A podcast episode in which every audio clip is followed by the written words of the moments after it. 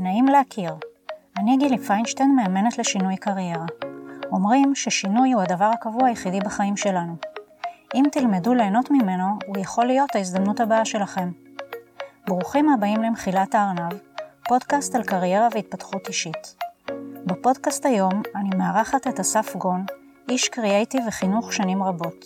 החי בעולם המפגיש בין הנחיה, הכשרה וליווי צוותי חינוך ומטות בגיל הרך ובבתי הספר, לבין פיתוח והמצאה של משחקים, צעצועים ושפת playfulness. איש המכון הדמוקרטי וילדותה, המעביר השתלמויות וסדנאות בארגונים, חברות ומרכזי פסגה, ומנסה לגדל כמה שיותר חיוכים על אנשים. אנחנו מדברים על playfulness וקריירה. מה זה בכלל playfulness? האם צריכים כישורים מיוחדים כדי לעשות playfulness? איך אפשר לשלב playfulness בסיטואציות שונות שקשורות לעבודה? על הדרך המקצועית שלו, וכמובן טיפ עבורכם המאזינים. אתם מוזמנים להתרווח בקורסה או לצאת לצעידה שלכם, מיד מתחילים.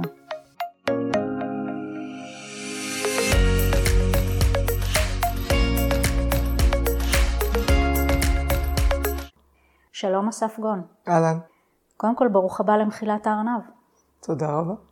אנחנו נפגשים כדי לדבר על קריירה ופלייפולנס, אבל לפני שנתחיל, בכמה מילים, מי זה אסף גון? וואו, תמיד שאלה שאתה מתכונן אליה ואתה אף פעם לא באמת מוכן אליה. היום הייתה לי שיחה בבוקר עם מישהי בקשר לעבודה, קמה בחמש בבוקר והיא יכולה להתחיל איתי את הבוקר, כי אני גורם לה לחייך. ואני חושב שהרבה פעמים כשאנשים אומרים אסף גון, או כשאני מנסה להגיד לעצמי אסף גון, אני מעלה חיוך על הפנים. כלומר, המטרה שלי והרצון שלי ומה שאני מביא איתי זה איזשהו סוג של רוח שטות. אני מאוד אוהב לעשות את זה, אני מאוד אוהב להיות אדם מצחיק וספונטני. אני גם אדם שהוא המון לב. אני אדם שהחשיבה שלי באה מהמקום של הלב, גם המקום הקוגנטיבי, אבל בעיקר מהלב. אני מאוד אוהב להרגיש סיטואציה, להבין סיטואציה. לא דרך הראש, אלא דרך הלב, ומשם לפעול. אבא גאה מאוד לשלושה ילדים, הרבה שנים נשוי באושר, סך הכל, יש רגעים שיותר, יש רגעים שפחות, אבל כמו כולנו. אדם שכל הזמן רוצה לעשות, כל הזמן בעשייה. כל הזמן גלגלים עובדים וחושבים על עוד רעיונות, על עוד דברים לעשות. אני מסתכל רגע על הלו"ז השבועי שלי עכשיו ואני אומר, כמה דברים יש לי פה שלא קשורים לעבודה הספציפית שלי, אבל קשורים לעוד אלף ואחד עבודות. מה זה אצלך נקרא עבודה? מה אתה עושה כשאתה הולך לעבודה? מה אני עושה כשאני הולך לעבודה? שאלה, מה זאת העבודה ש, שלך? ש, שאלה נהדרת, כאילו. בפועל, ברשמי, בשחור על גבי לבן, העבודה שלי היא במכון הדמוקרטי, אני מלווה תהליכים חינוכיים. היא בילדות הארגון שאני שותף בהקמתו ובצעדיו הראשונים, ובסדנאות ומפגשים שקשורים לתחום הפלייפולנס. אבל העבודה אצלי קורית כל הזמן. כל הזמן יש הזדמנויות, אני כל הזמן מציע את עצמי לעשות עוד משהו, והעבודה היא כל הזמן באיזושהי התפתחות ובאיזושהי הולדה ותולדה של דברים חדשים. אנחנו אומרים כל הזמן playfulness, אז רגע בוא נסביר מה זה playfulness. בהגדרה playfulness זה רוח שטות, זה רוח הנאה, זה התנהגות שאמורה להקליל דברים. playfulness יכול להגיע בווריאציות שונות. הוא יכול להיות רציני יותר, רציני פחות, הוא יכול להיות מעמיק יותר, מעמיק פחות, אבל זה חלק מ playfulness. playfulness משפיע על התחושות שלנו, על ההתנהגות שלנו, יוצר לנו חיבורים חדשים, עוזר לנו להתמודד עם סיטואציות. הרבה פעמים playfulness גם בא במקומות קשים, והוא לא אמור לפתור סיטואציה, הוא אמור לתת לה זווית חדשה ושונה על איך להסתכל עליה. playfulness זה מקום שבו לא אכפת לך אם הצלחת או לא הצלחת. התהליך זה מה שחשוב. אני הרבה פעמים עושה את התרגיל הזה עם קבוצות שאני עובד איתן, של ליצור מטוס. כולם יוצרים מטוס ונורא רציניים ומלמדים, ואני פשוט לוקח חתיכת נייר בסוף התהליך הזה, מקמט אותה לגוש נייר, ואומר להם, חברים, הגדרות הם לא חלק מ playfulness. אתם יצרתם מטוס, אני יצרתי מטוס, אבל זה לא מטוס, זה, זה חתיכת אה, נייר מקומט. אני אומר להם, לא. זה יעוף קדימה, זה יהיה באוויר, זה טס? נהדר, מה צריך יותר מזה?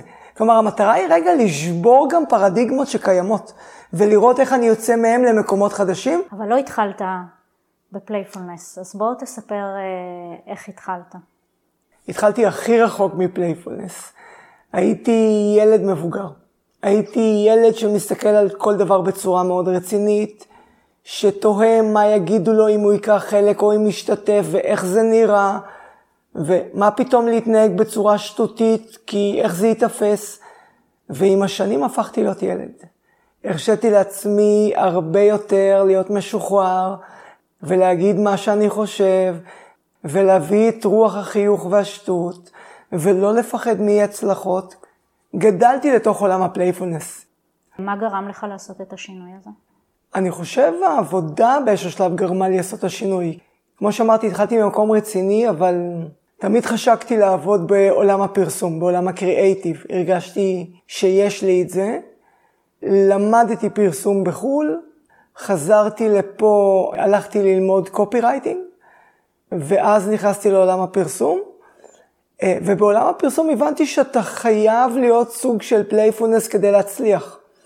הרבה פעמים קיבלנו בריף בעבודה, היינו צריכים למצוא שם למשהו, היינו צריכים לייצר תשדיר פרסומת, אם זה סרט, אם זה רדיו, ובמצב כזה אתה עובד עם בן, בן או בת זוג, אם אתה קופי רייטר, אז סביר להניח יש ארט שיושב איתך, ויש לכם בריף שאתם מקבלים בריף, והמטרה היא פשוט לזרוק רעיונות ולהתחיל לחשוב מה יהיה הרעיון הנכון לבריף הזה.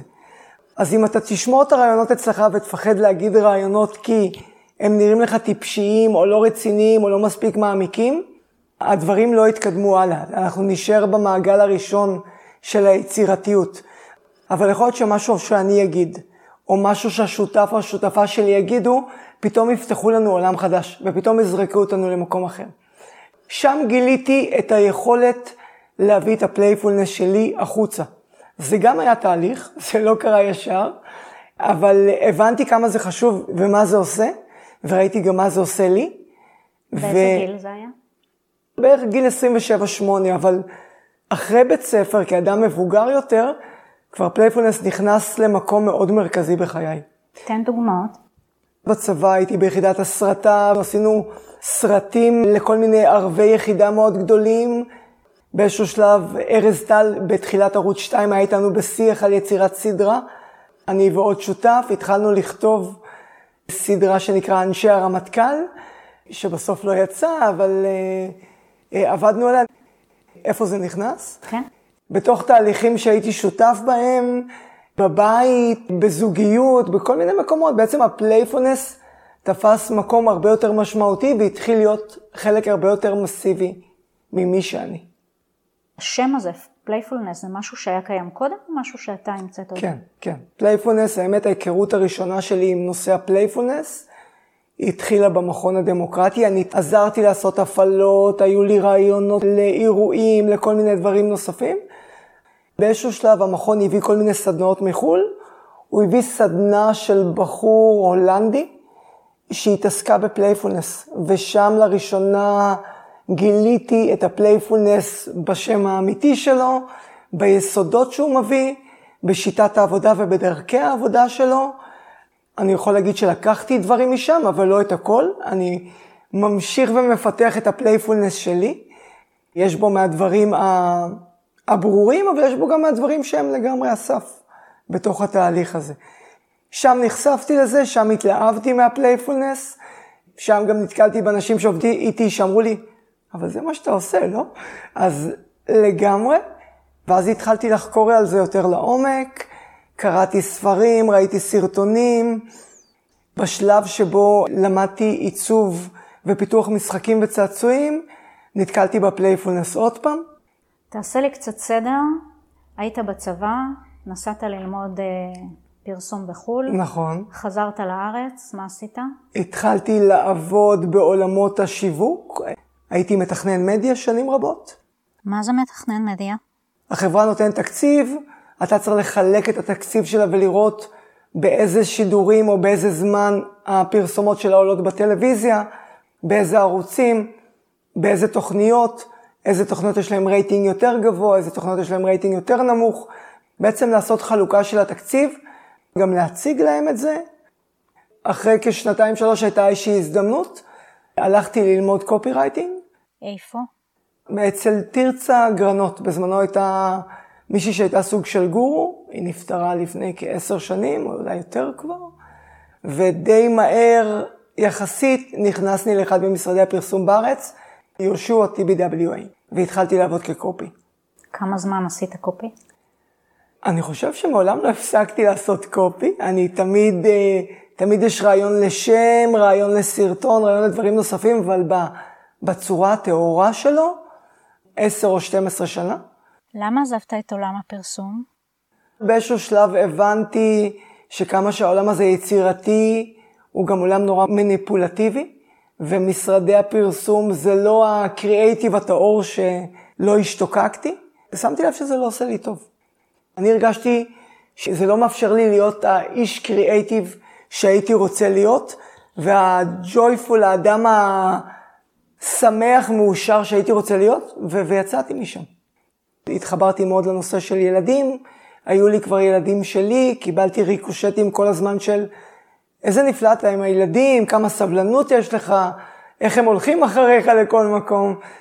אם יש מישהו שהוא אה, אדם יצירתי טהור, זה ילדים, וזה המקום שאני רוצה להיות בו.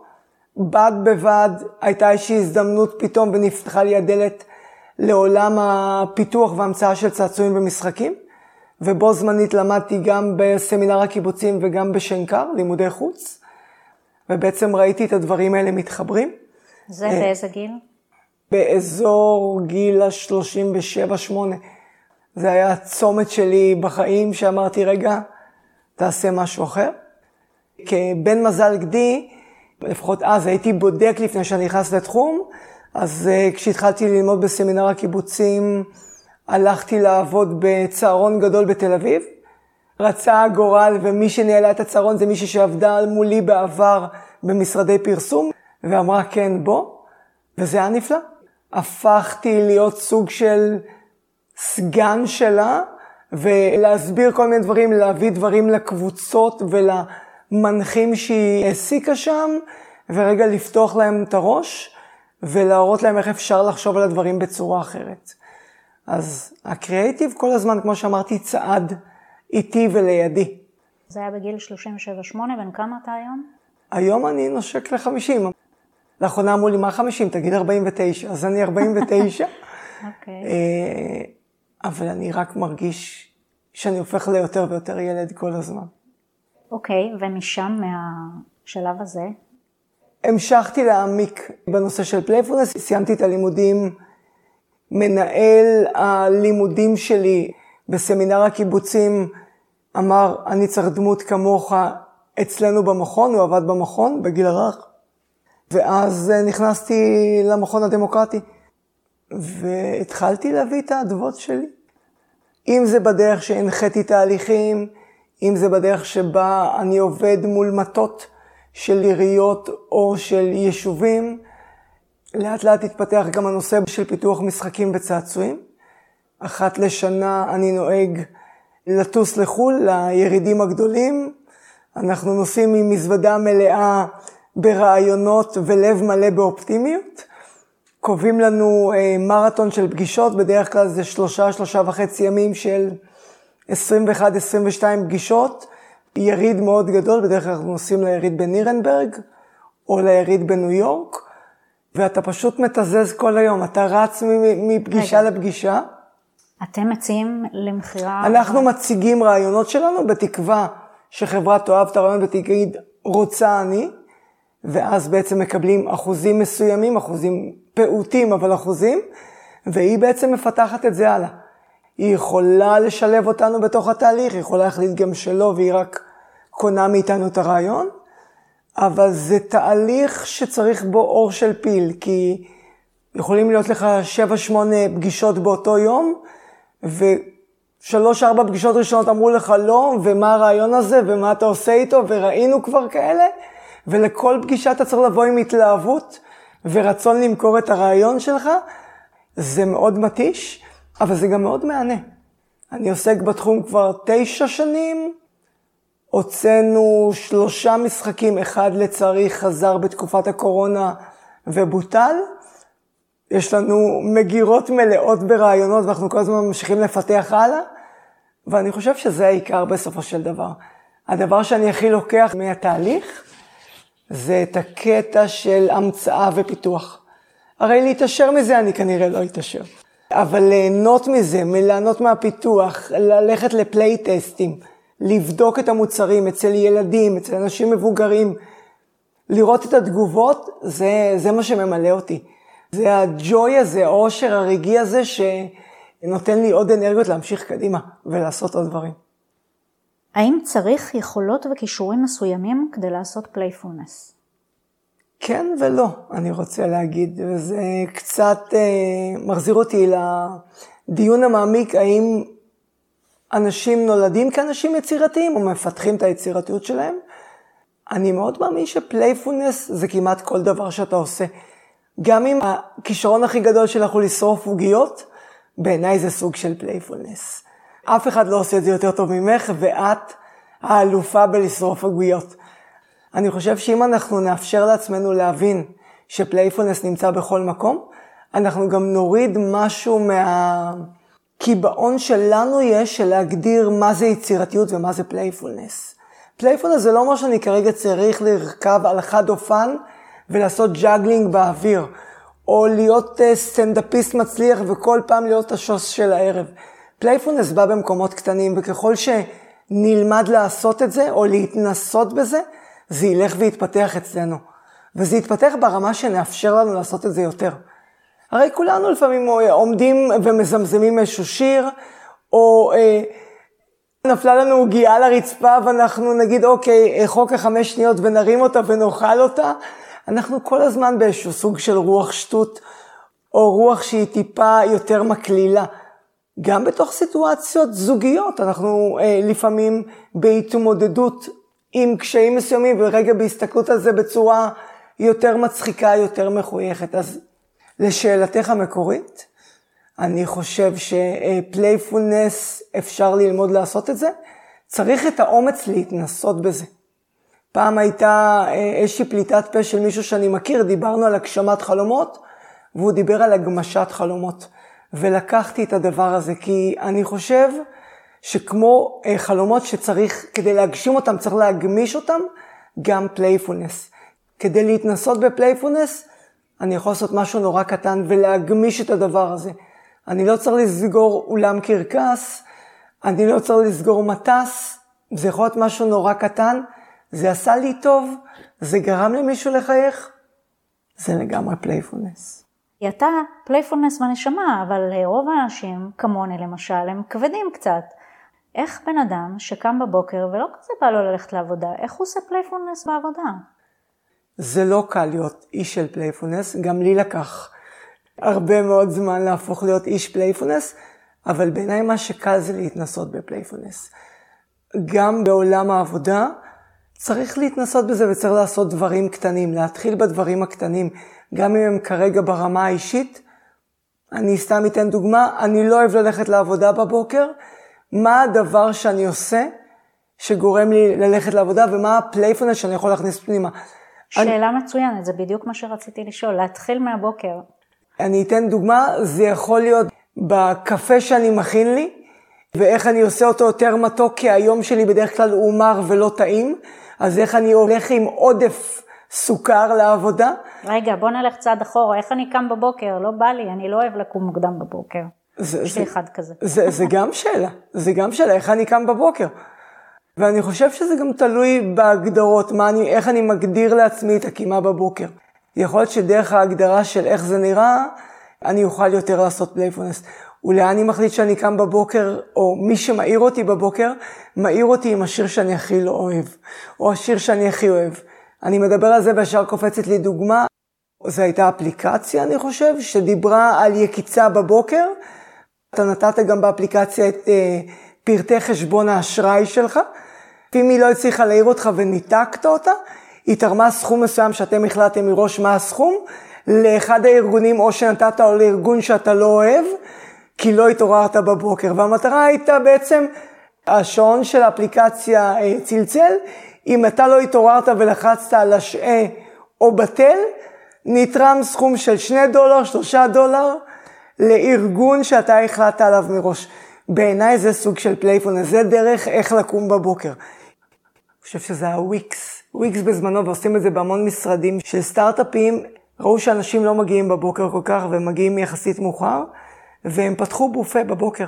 הבופה הוא מ-7 בבוקר לפי דעתי עד 9 או עד 10, והבופה הוא חינם, מי שמגיע יכול לאכול. זה סוג של playfulness, הם לא הכריחו ולא כפו על אף אחד, לא אמרו לו למה אתה מגיע מאוחר, תגיע יותר מוקדם. הם פתחו משהו שאם אתה מגיע בזמן ואתה מגיע מוקדם, אתה מרוויח ממנו. אם לא הגעת, אתה כנראה או לא תהנה מהאוכל שיש, או כנראה תצטרך לשלם על האוכל שלך. זה בעיניי דוגמה קטנה לדרך שבה אתה יכול להשיג דברים דרך playfulness. יכולות להיות עוד אלף ואחד דרכים נוספות. זה יכול להיות באימא או אבא שבאים ומפעילים מוזיקה בחדר שלך, במישהו שמשפריץ עליך עם אקדח מים, זה יכול להיות גם בבלון שיש לי בחדר, וכל פעם שאני קם בבוקר אני נותן לו רגע מכה ומוציא עצבים לקראת העבודה, או מקבל סיכה ומפוצץ כל פעם בלון, או בכלל ממלא בלון באוויר, של כל האנרגיות הפחות טובות שקורות לי בעבודה. אולי אני בכלל בוחר בבוקר ב Waze את הנתיב הכי ארוך לעבודה, להגיע כמה שיותר מאוחר לעבודה. בעיניי זה סוג של playfulness. אני לא רוצה להגיע מוקדם, אני רוצה להגיע הכי מאוחר שאפשר. השאלה הבאה שרציתי לשאול, הפקקים לעבודה. כבר קמתי, כבר התארגנתי, אני באה לצאת ואני תקוע בפקקים. אחד הדברים המעייפים והקשים, יאמרו חלק מהאנשים. אני רוצה להגיד שוב פעם, והזכרתי את זה בהתחלה, playfulness לא אמור לפתור בעיות, הוא אמור לתת להם איזושהי נקודת מבט אחרת. כלומר, זה שאני כרגע בפקקים ואני אדם הכי playfulness בעולם, עדיין לא יעלים את הפקקים. אם אני אסתכל עליהם בצורה אחרת, זה מאוד יכול לעזור לי. יכול להיות שאני כרגע עושה לי רשימה באוטו של ירקות או פירות שאני לא אוהב, וכל פעם שמישהו חותך אותי בכביש, במקום לקלל אותו בשפה לא הולמת, אני צועק שם של ירק. אולי אני צועק פטרוזיליה, חתיכת פטרוזיליה, או אני צועק לו יקישו, או וואטאבר. אני כאילו כבר לוקח את המקום הזה למקום יותר מחוייך. אולי אני מחפש אנשים שמחטטים באף במהלך הנסיעה בבוקר, וזה מה שאני מסתכל בנסיעה. אולי אני מסתכל על מכוניות שיש בהן יותר מכות על האוטו מאשר באוטו שלי. אולי אני מסתכל על רכבים שנורא הייתי רוצה להחליף עם האוטו שלי. אני, אני פותח את הדבר הזה, אני עדיין בפקק, אבל אני מאפשר לעצמי להסתכל על הדברים בצורה אחרת. כשהיינו ילדים, תמיד כשהיינו נוסעים באוטו עם ההורים, אני זוכר, היינו משחקים כל מיני משחקים של למצוא רכבים בצבע צהוב, למצוא רכבים מסוג מסוים, להסתכל על המספר של הלוחית של האוטו ולנסות לחבר את המספרים שיגיעו ל-100. עשינו כל מיני פעולות שהביאו לנו איזשהו חיוך במהלך הנסיעה. אני חושב שכל אחד יכול לקחת את הדבר הזה לעולם שלו. אם אני אוהב לשיר, אז אני אשיר באוטו, ולא פעם אני נתקל באנשים שזזים באוטו במהלך הנסיעה. אם אני הזייפן הכי גדול בעולם, אז אני עדיין ישיר באוטו, ואני אפילו אפתח טיפה אולי חלון, כדי שגם אחרים, so called, ייהנו מהזיופים שלי. יכול להיות שאני אנהל את השיחות אה, הכי אה, מבאסות בבוקר, כי אני גם ככה תקוע, וגם ככה המצב על הפנים. ה playfulness יכול ללכת פה להמון מקומות, הנסיעה באוטו, אין לנו דרך לפתור אותה, ויש לנו המון דרכים להסתכל עליה בצורה אחרת. אנחנו גם לפעמים עושים את זה, כשהווייז אומר לנו, בעוד 20 דקות תגיע, אתה תמיד אומר לעצמך, נראה לך, אני אגיע ב-18 דקות, או ב-19 דקות. אתה כבר התחלת איזושהי תחרות שהכניסה לך לתוך הנסיעה עוד עניין, עוד התמודדות, עוד אתגר.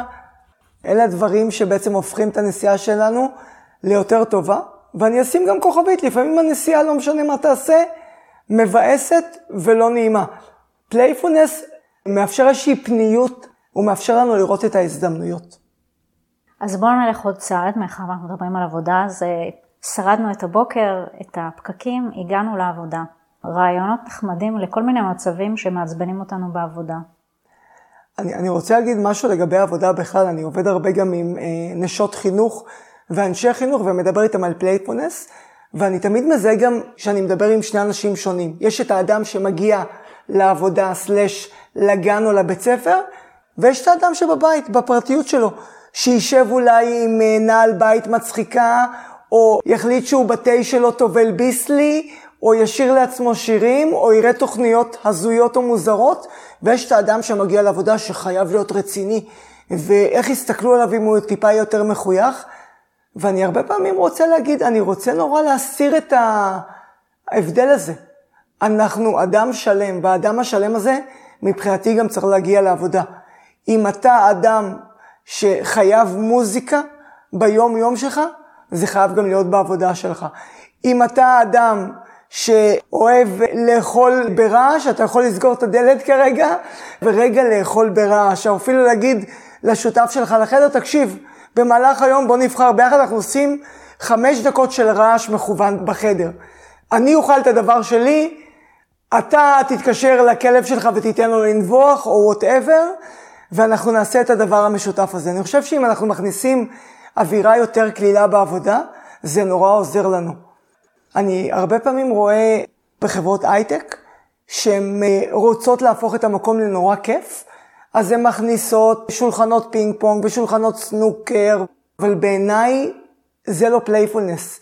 זה כלוב של זהב. זה כאילו מקום שבו אתה אומר, וואלה, הציעו לי המון דברים ואני יכול להשתמש בהם, ואני יודע שבשנים האחרונות אנשים פחות אומרים למקומות עבודה, אני רוצה להישאר עד 6, לא רוצה להישאר עד 8, אין צורך פה בשולחן פינג פונג, אם אני ארצה לשחק פינג פונג, אני אשחק עם חברים מחוץ למשרד או בפארק, תנו לי לעבוד, אל תשימו לי כל מיני דברים שיגרמו לי להיות פה יותר זמן, ופלייפולנס מביא התנהגות או דרך חיים שהיא יותר מחויכת. תחשבו שאנחנו בעצם, לפני שאנחנו יורדים לארוחת אה, צהריים במשרד, אנחנו אפילו מהמרים בינינו אה, כמה אנשים יהיו איתנו במעלית שנרד, או לאן אנשים ילכו לאכול צהריים, או מי הכי יתבאס מארוחת הצהריים. אנחנו יכולים לקחת את זה לכל מיני מקומות. אני חושב שגם בשיחות של משובים בעבודה, אפשר לגמרי להכניס playfulness. לדוגמה, את העובד המצטיין החודשי שלנו, לצייר בשלוש דקות, במקום לשים תמונה מהפייסבוק או מקום אחר. לצייר ציור של ילד, ראש, שתי רגליים, שתי ידיים, זה רועי כסלו שהוא עובד החודש. עצם זה שאנחנו נראה את הציור, סליחה, המפגר של רועי כסלו, זה כבר יכניס לנו איזשהו חיוך אחר. עצם זה שנראה אה, צוות ההנהלה שלנו מאויר ומצויר, לא בצורה של סוג של מיליון דולר, מאוד יפה, מאוד מפונפן, יגרום לנו להרגיש שהמקום לוקח את עצמו טיפה פחות ברצינות, וזה נורא יעזור לנו, גם במקום העבודה. האם אתה מצליח לעשות playfulness? לא יודעת אם כל הזמן, אבל אולי במקומות היותר קשים.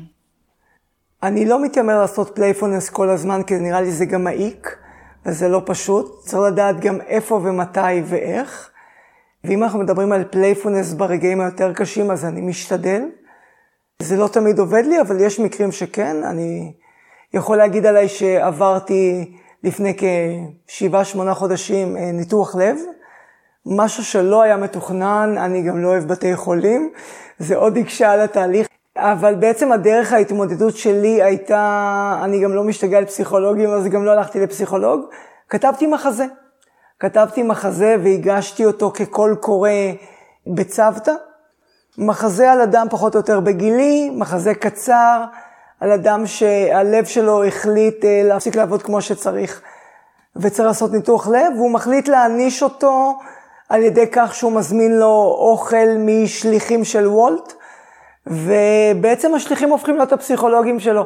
ומתנהל שם דיון נורא גדול על מה כן הלב יכול לאכול ומה לא הלב יכול לאכול, ואיפה הלב אשם במה שקרה פה כרגע ואיפה לא, תוך כדי הכחשה שהשליחים הם פסיכולוגים, אבל בעצם הופך אותם לסוג של פסיכולוגים, וזה נורא עזר לי. הדבר הזה שבעיניי היה סוג של playfulness, ואני לא מתיימר להיות מחזאי, אני אדם שאוהב לכתוב ויכול לכתוב, אבל זה בטח לא היה מושלם, תמיד היה מקום לשיפור, אבל לקרוא את זה ולתת לאנשים אחרים לקרוא את זה, אפשר להתמודד בצורה אחרת עם הדבר הלא פשוט הזה שנקרא ניתוח לב, ואני גם אחר כך העליתי את זה בפייסבוק ובעצם הזמנתי אנשים שנמצאים לפני אירועים קשים או התמודדויות לעשות שימוש בדבר הזה ולנצל את זה ורגע להסתכל על הדברים בצורה קצת יותר מחויכת. אז כן, אז יש מקומות שאני מצליח, יש גם מקומות שלא. שאלה רגע, בצוותא בסוף העלו את המחזה? לא. הצגתי את זה כקול קורא, הוא לצערי לא עבר, אבל בעיניי זה לא היה העיקר. אם הוא היה מתקבל או לא מתקבל זה פחות היה חשוב לי. היה חשוב לי התהליך שעשיתי, המלא מלא צחוק והומור שחור ששמתי בתוך המחזה. מה שזה עשה לי ואיך זה עזר לי להתמודד עם הפחד והלחץ לקראת הניתוח בצורה אחרת. מה היית רוצה לעשות בעתיד? נורא הייתי רוצה להשפיע בתוך בתי חולים. הייתי רוצה לעבוד עם בתי חולים לילדים. להביא את הפלייפולנס פנימה. ואני לא מדבר על חדר מתנות או חדר משחקים, אני מדבר על משהו בהתנהלות ובהתנהגות שהוא הרבה יותר פלייפולנסי. לא ליצנים. לא ליצנים רפואיים, לא. אז בואו לא. תפרט קצת יותר. אני אתן דוגמה, אה, לפני כמה שנים, לפני שהתעסקתי ב playfulness, יצרתי בבית החולים בלינסון ילדים, יצרנו שאלון כניסה לילדים שבאים להתאשפז. ובעצם אמרנו שאתה נכנס להתאשפז ויש לך שאלון מצחיק כזה, שאומר איזה חיה היית רוצה לאמץ עם כל מיני חיות מוזרות. זה השאלון לפני שאתה יורד לחדר המתנות. כלומר, יש שם חדר מתנות שבו נותנים מתנות, ורצינו להכניס אותם לאווירה הנכונה. אז יצרתי שאלון עם משהו כמו 9-10 שאלות, שמדברות על איזה מהמקצועות הבאים היית רוצה לעסוק בהם. מנקה עננים, מלטף סוסי פוני, אחראי על הדבקת אה, מסטיקים מתחת לשולחנות. וכשאני מדבר על playfulness בבתי חולים, זה הדברים האלה. אני לא מחפש שבית חולים ישקיע מיליונים בדברים האלה, אני חושב שהכסף שלו צריך ללכת לאן שהוא הולך, אבל playfulness יכול להיות בדברים הקטנים. אם זה פעם ביום במחלקות יש אה, צליל של אוטוגלידה, ומחלקים קרטיבים או לא מחלקים קרטיב, אם זה כל אה, ילד שנכנס עם ההורים שלו, ההורה מקבל נוצה, והנחיה ובקשה לדגדג את הילד פעם אחת ביום ואת עצמו, להחליט מתי הוא עושה את זה כדי שהם יהיו מחויכים, להכין לכל ילד אה, מזוודה מצחיקה או נעלי בית מצחיקות שיש לו שם, שהוא יכול להשתמש בהם, שהם נעלי בית אך ורק לבית החולים, שהם נראים אחרת. אם זה ברמת הקללת הסיטואציה לצוות, כי בעצם הצוות מטפל בהמון אנשים והצוות גם צריך רגע להסתכל על הדברים בצורה יותר קלילה. ואם זה כמובן לאורחים או למתארחים באותו מקום, באלף ואחד דרכים. יכול להיות שאנחנו בכלל שמים מדבקה במעלית, כמו בבית מלון, ויש כביכול ג'קוזי, ויש בריכה, ויש אה, חדר אוכל של גלידות. יש כל מיני דברים מצחיקים, מוזרים, שכשהילד נכנס למעלית, יורד או עולה או הולך לבדיקות, הוא מחייך לעצמו כשהוא בתוך המעלית, כי הדברים שכתובים שם מאוד מאוד מצחיקים. ומה מונע ממך להציע את זה? א', ניסיתי, כרגע הדברים לא זזו לשום מקום, אז אם מי ששומע את הפודקאסט הזה ורוצה לאסוף אותי פנימה לכל מקום שהוא מרגיש שיש אתגר ולהכניס קצת רוח כלילה יותר, אני יותר מאשמח. אני חושב שזה משימה, אני חושב שזה נורא חשוב, אני חושב שאנשים מתמודדים עם דברים נורא לא פשוטים, ורגע להסתכל על זה בצורה טיפה יותר מחויכת, יכול להועיל לכולם. בהצלחה. תודה, תודה. איזה טיפ שמתקשר כמובן לעולם הקריירה יש לך לתת אה, למי שמאזין לנו עכשיו?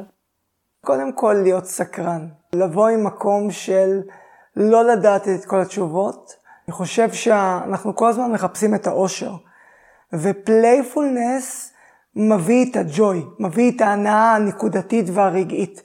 ואם אנחנו נמשיך לחפש כל הזמן את האושר, צר לי להגיד, אבל סביר להניח שמרביתנו לא נהיה מאושרים. אבל אם אנחנו נדע ליהנות מהנקודה הספציפית שבה ההנאה בה, הג'וי, השמחה, אנחנו נמצא את זה בהמון הזדמנויות. תודה רבה. בשמחה, בשמחה. תודה על ההזדמנות הזאתי, ואני שוב יוצא עם הסימן שאלה של כמה זה ישפיע ומה זה יעשה, אבל זה חלק מפלייפולנס, חלק מהלא נודע, ולראות איך הוא מגיע ומה אפשר לעשות איתו, אה, זה חלק מהעניין. אז תודה רבה. אהבתם? דרגו את הפודקאסט ושתפו חברים. רוצים לקבל את הפרק הבא? הרשמו באתר שלי, career coaching co.il, ועדכן אתכם. מתלבטים לגבי המשך דרככם המקצועית? מוזמנים לקבוע איתי דרך האתר שיחת מיקוד ללא עלות. תודה שהאזנתם, להתראות בפרק הבא.